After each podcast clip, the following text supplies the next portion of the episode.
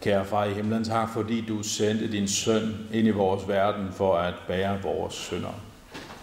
Helligånd, nu beder vi om, at du vil åbne vores hjerte for, hvad du ønsker at minde os om. At Jesu kors må være det, som vi søger til i alle livets forhold. Amen. Dette det hellige evangelium, skriver evangelisten Johannes.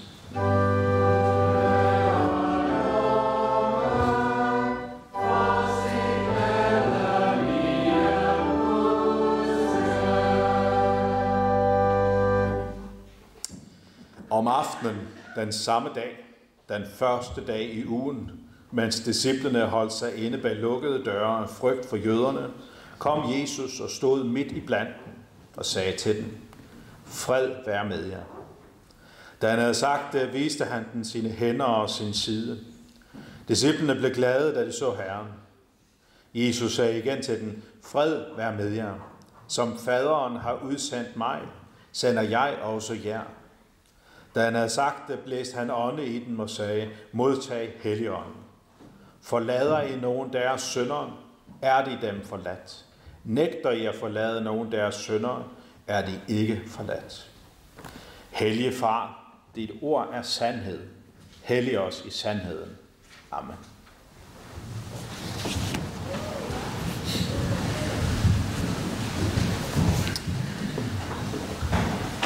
Skriftemålet. Hvad betyder et skriftemål? Jeg prøvede at slå op i ordnet.dk, sådan en online ordbog, eller en, en ord, et ordleksikon, hvor vi får de forskellige begreber forklaret. Og her stod jeg så op på skrifte. Skrifte stod der, det er sådan oprindeligt et øh, begreb, man brugte netop om syndsbekendelse. Noget, en synderegister, som var skrevet ned.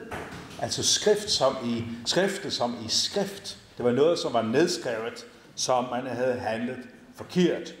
Og så bragte man det hen til præsten og modtog der søndernes forladelse. Det er i princippet det samme som skriftemål er i dag, selvom vi ikke har for vane at skrive det ned. Det kunne vi i princippet godt. Men øh, nogle gange kan det også blive til sådan en misbrug af skriftemål. Lidt som det var ved Luther.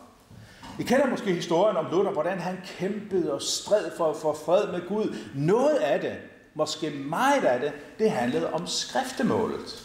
Fordi han tænkte, jeg bliver nødt til at blive min synd kvidt, altså må jeg sætte ord på alle mine synder. Hvis ikke jeg sætter ord på alle mine synder, kan jeg ikke få tilgivelse. For tænk, hvis jeg døde, uden at have bekendt min synd.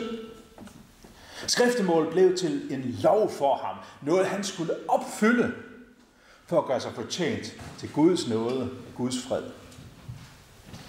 Sådan er skriftemålet ikke. Prøv at høre, hvad Melanchthon siger i, øh, i dagsbordsbekendelse. Hvis I, har, hvis I har den der flyer, så kan I slå op på side 3. Der kan I se den, øh, den augsburgske bekendelse og det artikel, som handler om skriftemål. Ganske kort.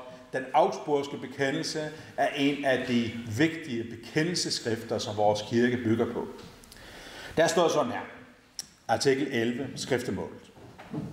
Om skriftemålet lærer de, altså de lutherske, at den private afløsning bør bevares i menighederne, skønt det ikke er nødvendigt et skriftemål, der opregner alle sønder. Det er nemlig umuligt ifølge salmen, hvor kender sine sønder. Her sætter man over på, okay, det er ikke det, som skriftemålet handler om. Det er ikke sådan, at vi ramser alle sønder op, for at for først da får vi tilgivelse for dem. Nej, det er ikke det, som det handler om. Hvad er det så? Prøv at øh, slå op på side 1 i hæftet også, hvor vi hører Luther. Det er fra hans lille katekismus. Igen et af de vigtige skrifter, som vores kirke bygger på. Øhm, der står der øverst, hvorledes kan man lære jævne folk at skrifte? Hvad er skriftemålet? Skriftemålet omfatter to dele. For det første, at man bekender synderne, for det andet, at man modtager absolutionen eller tilgivelsen for skriftemåderen som fra Gud, og ikke tvivler på den. Man tror fast, at synderne dermed er tilgivet for Gud i himlen. Så det her er den lutherske og bibelske forståelse af skriftemålet. At det ikke er en lov, men et evangelium. Vi får lov til at komme hen med det, som tynger i vores sind. Det, som anfægter os. Det som gør, at vi sådan kommer til at tvivle omkring, vi er frelst eller ej, om vi har vores på tør med Gud eller ej, om vi kan være sikre på, at vi bliver frelst, at vi bliver taget med, hvis Jesus kommer igen i dag. Det er en trøst for os, at vi får lov til at komme og sætte ord på vores synd og bekende den for ham. Luther fortsætter. Hvilke synder skal man da skrifte? Overfor Gud skal man påtage sig skyld for alle synder, også for dem, som vi ikke kender, således som vi gør i fadervor. Her taler han ikke om, at vi skal ramse alt op. Det er det, han mener. Men han siger, at der er tilgivelse for alt. Og derfor må vi komme til Gud og bekende vores generelle synd og syndighed. Selvfølgelig må man også nævne konkrete synder, men, men overfor skriftefaren skal vi kun bekende de synder, som vi ved og føler i hjertet. Altså det, som plager os. Det, som vi husker på. Det er det, vi skal bekende. Ikke for at få noget opfyldt, men for at modtage Guds nåde. Man kan sige, at, øh, at der findes tre, overordnet set tre slags skriftemål. Det ene, det er det horisontale skriftemål, det vandrette, som handler om mig og min næste. Det er det, som Jesus taler om i bjergprædiken, hvor han taler om, hvis nu du er på vej op i templet. Det er naturligvis, mens templet stadigvæk var i funktion. Øh, det er inde i den jødiske kontekst, han taler. Hvis nu du er på vej op til templet, og så kommer du pludselig i tanker om, at du har gjort noget forkert i forhold til det næste, så skal du vende om. Gå hen til det næste og blive forlet med ham. Derefter kan du gå op i templet, ikke også? Så det ene skriftemål, den ene syndsbekendelse, handler om din relation til din næste. Har du handlet forkert i forhold til din næste, så gå hen til din næste. Det andet, det er skriftemålet, som foregår i lønkammeret. Altså der imellem mig og Gud, som ser det skjult, og der er ingen andre mennesker involveret. Det er det, som sker i fadervor, som, som Jesus siger. Ja, prøvel, som Luther siger. Eller når vi, når vi øh, bare generelt nej, eller når vi sætter ord på vores konkrete synder i det skjulte, og kommer til Gud med det, og også der modtager syndernes forladelse. Hvis vi bekender vores synder, er han trofast og retfærdig, så han tilgiver os vores synd og renser os for al uretfærdighed. Og så har vi den tredje, overordnet set, den tredje forståelse af skriftemålet, hvor vi kommer til en, en repræsentant for Jesus. Kirken har fået givet, fået givet en, en, den her kæmpe gave, at vi har lov til at råde over Guds nåde. Det betyder, at vi må med autoritet, med Jesu autoritet, give tilgivelsen til dem, som bekender den. Forlader I nogen deres synder, er de dem forladt siger Jesus til apostlene.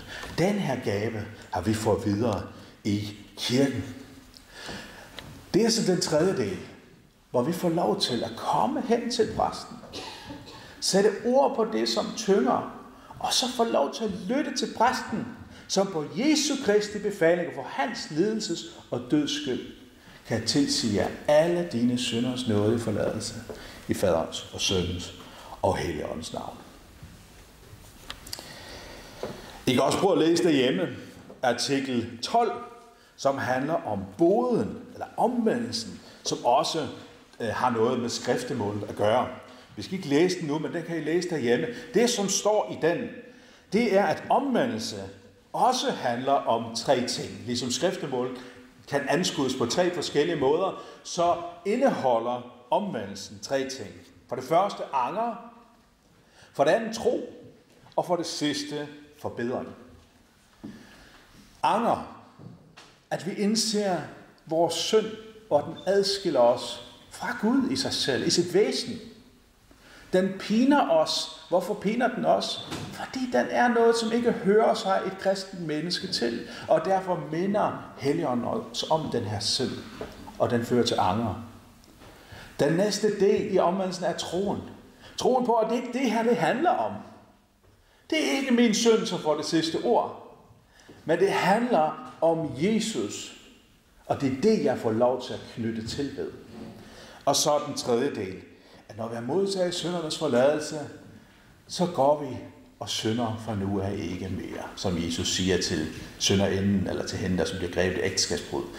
Det betyder ikke, at så er vi holdt op med at synde. Det betyder, at nu skal du kæmpe mod den her synd. Du skal døde synden, som Paulus skal finde på at sige det i Romerbrevet. Det vil sige, at nu skal du søge at afstå for den fra den. Du skal ikke bare vende tilbage og betragte Guds tilgivelse som, jamen så nu, er, nu, er der, nu har du en blanko check, nu kan du bare starte forfra igen. Det betyder ikke, at vi ikke falder i den synd igen, men så falder vi, og igen hvis den fører til anger, fordi vi bliver bevidste om, det synd. Yes, de tre ting, det er altså noget med omvendelsen at gøre. Lad os så gå til den ene af teksterne. Den fra profeten Jonas bog. Her hører vi om Nineveh. Nineveh er den største by i verden, sandsynligvis den største by i verden på det her tidspunkt. Det er en kæmpe by efter datidens målestok. 200.000 mennesker, og den er tre dagsrejser stor. Altså, du kan forestille dig, at du kan bruge tre dage til at gå fra den ene anden til den anden. Det er sådan lidt det, der ligger i det. Tre dagsrejser stor. Og Jonas bruger god tid på at komme ind i byen, og der prædiker han Guds lov. Vi hører, at Gud har det her kald til Jonas, fordi han har set Nineves ondskab. Han har set Nineves ondskab. Er der ikke ondskab andre steder i verden? Jo, det er der. Men der er åbenbart noget exceptionelt her. Noget helt særligt. Og derfor siger han til Jonas, nu skal du tage hen til Nineve, og så skal du forkynde for dem, hvad der kommer til at ske for dem, på grund af deres ondskab. Gud vil ødelægge byen. Vi får altså ikke sådan helt uddybet i Jonas bog, hvad den her ondskab egentlig består i. Men jeg tror, at må ikke det er noget af det samme med Nineveh, som også tidligere er blevet sagt om Sodoma og Gomorra. Det er i hvert fald den samme tilgang, hvor vi hører om, at deres synd er blevet så stor, at jeg vil ødelægge byen, siger Gud til Abraham. Fordi deres synd er blevet så stor. Og derfor får de også udpenslet deres synd. I hvert fald noget af den. I Sodoma.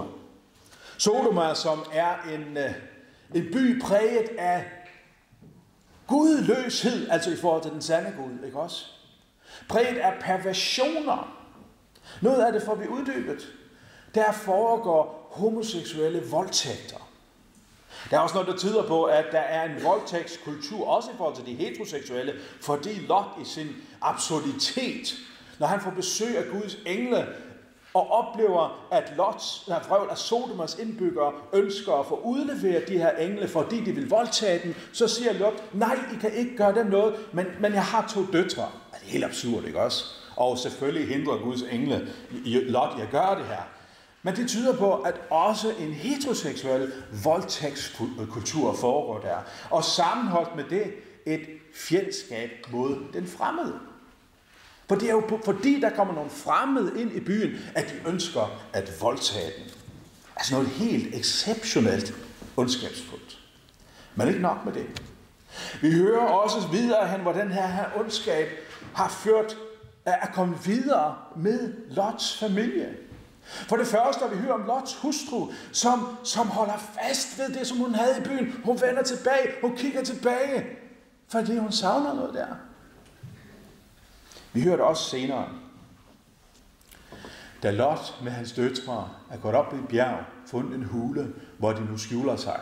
Måske de, fordi de har en, en tro på, at nu, nu er det hele ødelagt, der er verdens undergang, jeg ved ikke hvad, men der skjuler det sig. Og så døtrene her, de bliver enige om at drikke deres far fuld, og så voldtage ham. Det er noget ekstremt ondskab og syndighed vi har med at gøre. Det er sandsynligvis, sandsynligvis noget af det samme, vi har at gøre med Nineveh. Hvis vi også går tilbage og prøver at se nogle af de andre kilder, vi har omkring Nineveh, så er det så sagt en stor by. Man har også set ved udgravningerne, at det har været en meget velstående by. En by, der har floreret. Der er blevet udgravet store paladser og flotte templer. Der, vi ved også om Nineveh, at det var en by med et kæmpe bibliotek. Og så ved vi om Nineveh, at det var en by, som særligt var hellige til gudinden Ishtar. eller som vi ofte kender den i det gamle testamente som Astarte eller Asherah. Det er nogenlunde den samme guddom, vi har med at gøre, Ishtar. Ishtar, som er hovedguden for Nineveh, men også en anden gud, som de bruger meget tid på, det er Nebo. Ishtar, hun er en frugtbarhedsgudinde. Men det skal vi høre meget bredt. Det skal vi forstå som en, en gudinde, som vil få den til at være frugtbar indadtil i familien, men også udadtil. At, at Nineveh skal være en frugtbar by. Nineveh skal have i overflod. Og det betyder også, at Ishtar er Gud for krig. Krig forstået som, vi skal sejre over de andre. Vi er dem, som har magten. Ishtar er naturligvis også i kraft af at være en frugtbarhedsgudinde, gudinde for sex og seksualitet. Og når man tilbeder hende for det her, så er det for, at min seksualitet må blive opfyldt. Det er min vitalitet, som jeg bliver Gud gribe ind i forhold til. Og så er hun også, fordi hun er frugtbarhedsgudinde, gudinde for magt. At det hende man går til, hvis man vil have magt over andre. Nebo. Nebo er en gud for visdom og litteratur. Så har vi noget med intellektet at gøre. Igen, noget jeg vil have over andre. Og når vi hører om, at byens ondskab er blevet stor, så handler det naturligvis ikke om, at, øh, at de ønsker at have et godt og frugtbart liv. Det handler ikke om de her ting. Men det handler om noget andet. Det handler om, at det er det, de har givet sig hen til, og de tilbyder det som en Gud. En anden ting, som øh, Ishtar også er, er øh, gudinde for, det er den ydre skønhed. Ikke også? Kan, kan vi høre det i den her beskrivelse af den her guddom? Jeg vil have. Jeg har klaret den. Mine lyster. Det er mig, det handler om.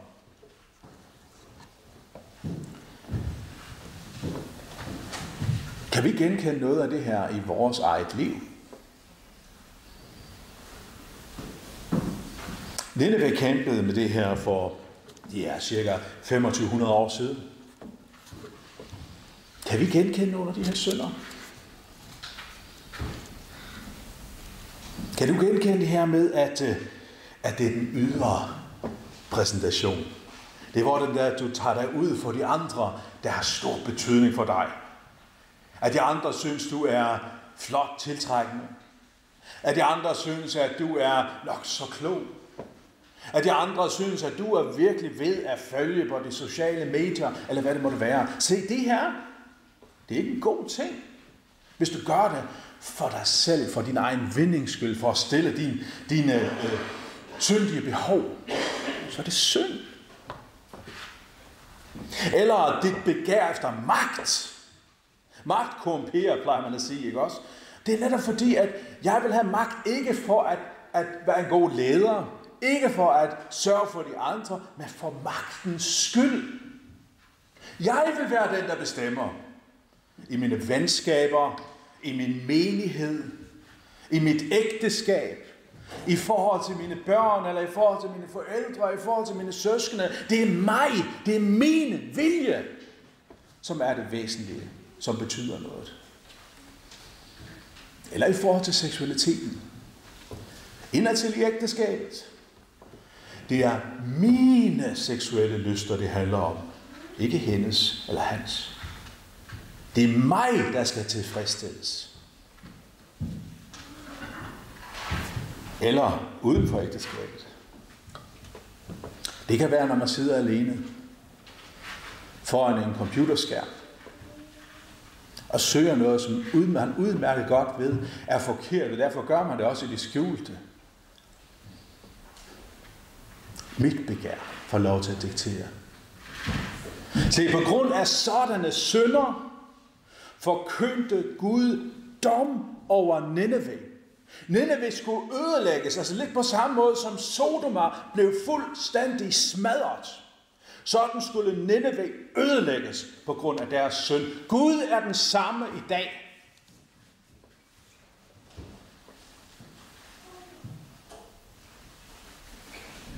Gud har det samme syn på synden i dag,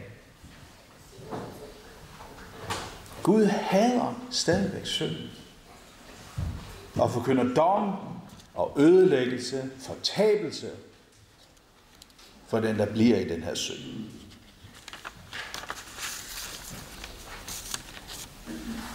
Men hvad skete der med Nineveh? Lang tid før de forbedrede sig. Lang tid før de holdt op med at have de her løfter. Hvad skete der med Nineveh? De hørte Guds ord. Og de bøjede sig for det. De så deres synd. Det tillod Gud at afsløre dem. Så kunne de nemt have blevet hårdmodige. Sagt, Gud, det skal du overhovedet ikke blande dig i. Så kan vi også fristes blive at blive hårdmodige. Gud, den her del vil jeg holde for mig selv. Så slemt er det heller ikke. Nej, det gjorde det ikke i Nineveh. Guds ord gjorde noget ind i deres sind og i deres hjerte, og de angrede.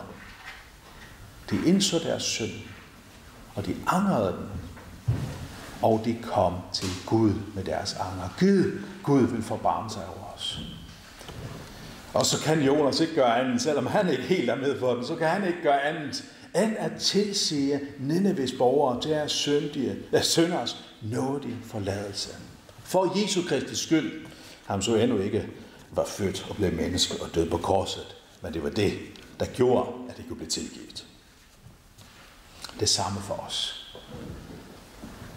Det samme for os. Når vi anger vores synd, og når vi kommer til Jesus i den her anger,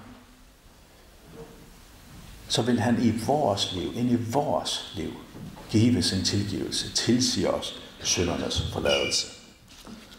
Og det er også i den her kontekst, at vi har skriftemål i kirken. Johannes taler om i sit brev, at Gud er lys, og vi skal være i lyset. Hvad sker der, når man er i lys? Men så bliver man oplyst, altså afsløret. Man bliver bekendt med det, som man er. Man bliver afsløret. Og Johannes fortsætter. Hvis du siger, at du ikke har syndet, så bedrager du Gud, og du bedrager dig selv. Du er en løgner, for det er noget vås.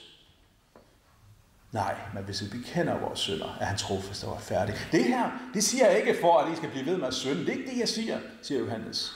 Nej, men når du synder, så har du en talsmand hos faderen, som er død for dine synder, for hele verdens synder. Og det er på grund af det her, at vi også kan have skriftemål i kirken i dag. Det er derfor, at I kan lave en aftale med mig og sige, Jon, der er nogle synd, jeg kæmper med. Jeg har, jeg har brug for bare at nævne den for dig og nævne den over for Gud, fordi jeg har brug for, at du taler Guds tilgivelse ind i mit liv. Og hvis du kommer til mig og anger dine synder, sæt ord på den, så vil jeg lægge min hånd på dit hoved, lige meget, hvad det er, du har gjort. Jeg gentager, lige meget, hvad du har gjort. Og jeg vil lægge min hånd på dit hoved, og jeg vil tilsige dig alle dine synders nåde i forladelse. Det er det samme, der sker, når vi i kirken også har de offentlige skriftemål. Der nævner ikke de konkrete synder, men der kan nævne dem i det stille for Gud, og få tilsagt jeres synders nåde i forladelse på Guds vegne.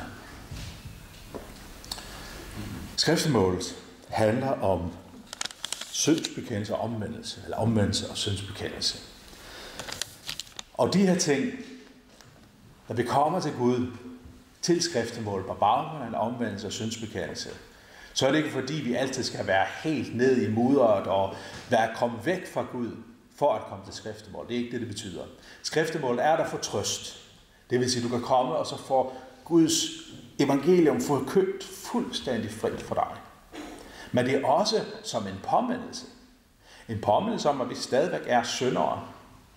En påmindelse om, at vi ikke har vores i os selv. At vi har vores på dør, et tør, hvad hedder det? Okay over for Gud. I os selv. Nej, vi har stadigvæk brug for Jesus og hans kors. Derfor er det godt at praktisere skriftemålet. Sætte ord på det, så vi bliver mindet om, at vi stadigvæk har behov for Jesus.